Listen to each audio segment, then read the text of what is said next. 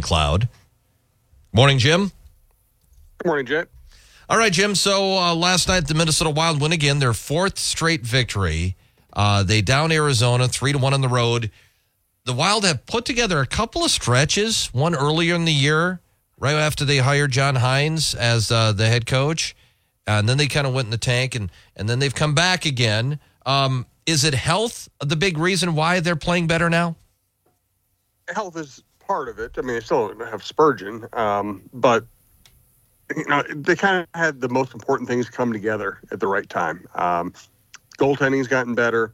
Goaltending's gotten better in part because they're playing more disciplined defense. Uh, Walz kept talking about on the broadcast last night where the Wild just kind of wall you out. They make you even if the opponent has a lot of uh, puck possession time. They don't necessarily get to the, the crease. They're kind of shooting from the outside. The goalies have been good enough to play well in that system. But, you know, then you, it's, it's a league of generally tight, low scoring games. You know, one hot goal scorer uh, can make a big difference. And really, Kaprizov and Boldy have both been excellent lately. Kaprizov's had a great month, and uh, Boldy's been scoring a lot lately. Kind of a fluky goal last night, but goal scorers tend to get a few of those. So, you know, your top scorers are scoring, your goalies are playing well, and you're playing good defense. Gives you a chance to win three to two every night. Jim, so they are kind of in that situation where they're still on the outside looking in. Um, and they'd probably have to continue to stretch for a while to feel like they're still they're contenders. What, what do you think? I mean, what what do you think this team should be doing going forward here?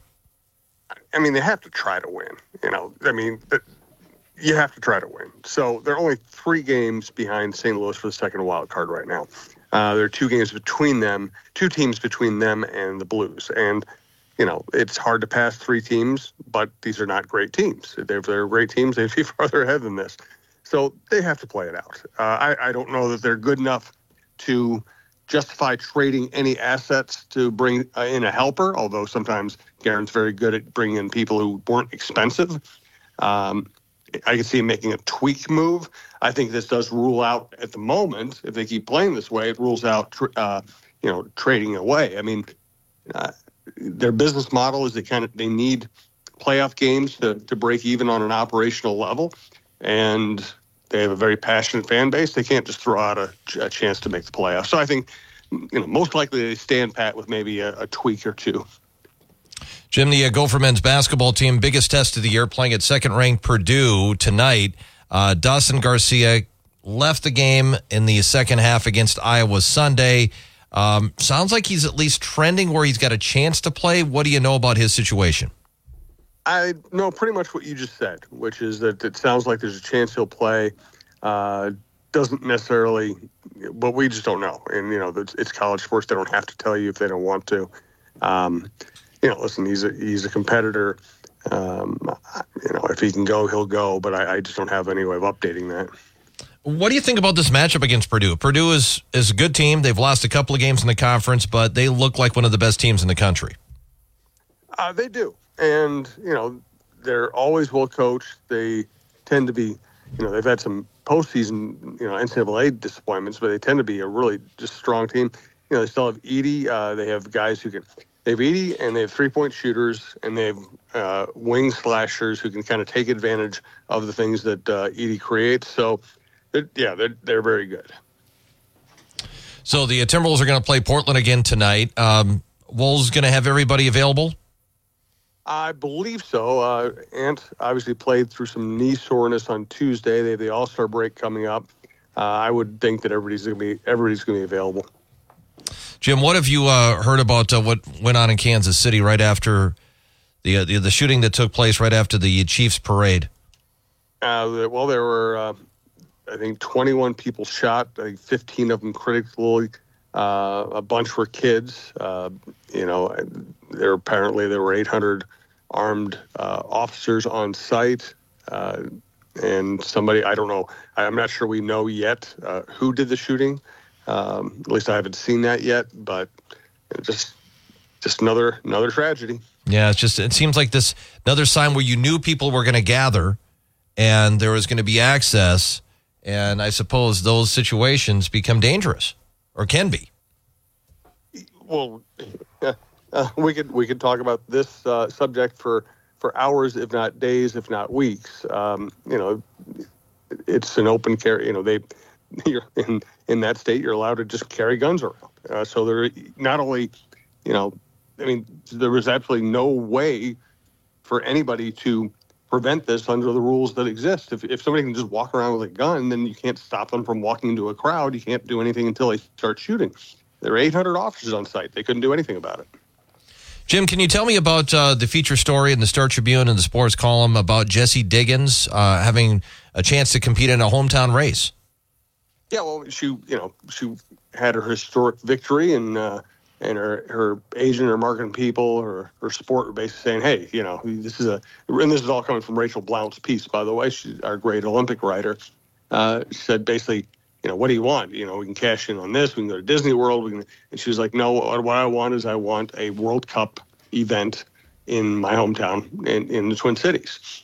And it, the Loppet Foundation and and World Skiing have a, have found a way to make it happen. It's going to happen this weekend. So Jessie Diggins gets to ski here, and uh, we even have just a touch of snow for them. Yeah, we did. We actually got some snow last night, which is kind of unusual for us this winter, anyway. Uh, Jim, uh, pitchers and catchers reported to a spring training in Fort Myers yesterday. Starting pitching is always so important, and it seemed like last year they really took a big step forward. Pablo Lopez was really good. Um, Sonny Gray, of course, he's now gone, but Joe Ryan was very good. Uh, Bailey Ober had very good moments for him. Uh, how about some of the uh, the, the question marks? Uh, certainly, the the fourth and sp- fifth spot in the rotation seem to be a little uncertain. What do you think about the starters? No, I don't think there's any uncertainty. Uh, and and honestly, you know, the the Twins last year they had Maeda out for a while. Ryan had a bad second half. Ober was limited on innings he could pitch. It wasn't like perfect. It was that Lopez and Gray were excellent, and uh, the the rotation as a, in as a whole, with about seven or eight different members, uh, you know, were able to pitch a lot of innings and help the Twins kind of hide their uh, one of their weaknesses, which was middle relief, especially once they started having some injuries in the bullpen.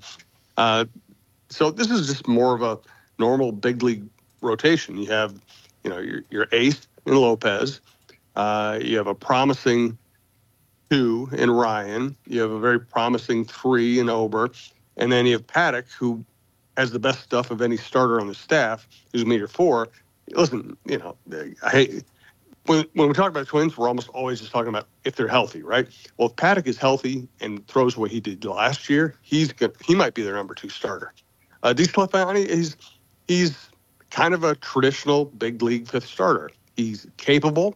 He has to stay healthy. He has to, you know, he has to um, you know, pitch to the best of his capabilities, but he's capable of being an okay fifth starter. And, you know, it's sure you would like like one more uh, really good starter, but now that they have him, they really what they've been doing is bolstering their bullpen, and and I just can't say that's a bad idea. You know, I mean, if you can get five innings out of your fifth starter and bring in just dynamic arm after dynamic arm, that's a very good way to win games you bring up Chris Paddack, and, and when I when I said uncertain, is because Chris Paddack has had a lot of injuries, and yep. Paddack has been used. He was used at the bullpen at the end of last year and looked really good doing that. Um, but he was also ineffective prior to the injury, but has had you know times where he looked really good when he was with the Padres.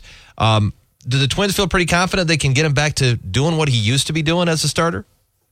I mean, they just they think his stuff has gotten even better. I mean, they just see they just see a big, strong, hardworking guy uh, who's come through injuries before, whose stuff looks as good right now as I mean, uh, when he was coming out of the bullpen last year, his stuff looked as good as anybody's.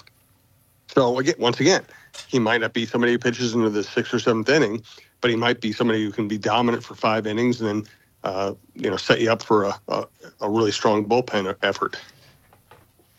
Uh, Jim, some other things going on. Um, I had mentioned that the uh, the Gophers are playing against Purdue tonight. Uh, I just wanted to bring up Zach Edey, who they're going to go up against. Zach Edey, is he going to translate? Is his skills and his ability going to translate pretty well to the NBA? I don't think so. Um, you look at the the best big men in the NBA, and they all have some kind of explosiveness or or power uh, or ability to go out and shoot three pointers. I just see him as being a, you know, to me, he's more like a just I, I, to me, he's an NBA bench player. You know, maybe he'll surprise me, uh, but I just see a really nice college player who isn't an explosive athlete and he's not a great shooter. And it's it's tough to operate in that. You just it's hard to get on the court in that league if you if those if that's your skill set. The the back to the basket type of uh, play inside only player. There's just not a lot of need for that anymore in the NBA. Well, there's if you can be really efficient against NBA talent doing that, uh, great. But you know how many? I just I don't see him being an efficient or explosive enough offensive talent somebody's gonna say, "Oh, let's draft him high and put him in the in the paint, and we're gonna throw the ball into him and run our offense through him." I just I don't see it. Hey, maybe I'm wrong. You know, this is I'm not. I don't want to. Uh, I don't want to pretend I. I don't know. I just don't see it. I don't see a great athlete. I don't see a great shooter. Um, and if you're not going to be those things, you better be dominant on the defensive end. And and again, I just see. Look at Luka Garza was the player of the year in college basketball, and he can't get off the bench for the Timberwolves. I mean, it's it's just a hard league to crack. All right, Jim, when you got in your podcast? Uh, let's see. We have uh, pretty much everything's up at talknorth.com. We'll do another chin music and perhaps today with John Millea and another Jeff Diamond show today, and that'll all be out the next day or two, and everything's at talknorth.com. All right, Jim, thank you. We'll talk to you again tomorrow. Thanks, Jim. Jim Souhan, Star Tribune sports columnist, joining us every weekday morning at this time. Follow him on Twitter at Souhan Strib. Check out his latest column at Star Tribune or his podcast at talknorth.com. And uh, Jim, today is brought to you by the Green Mill in downtown St. Cloud. Coming up next on WJON, World and National News from ABC, followed by Jim Maurice in the WJON News.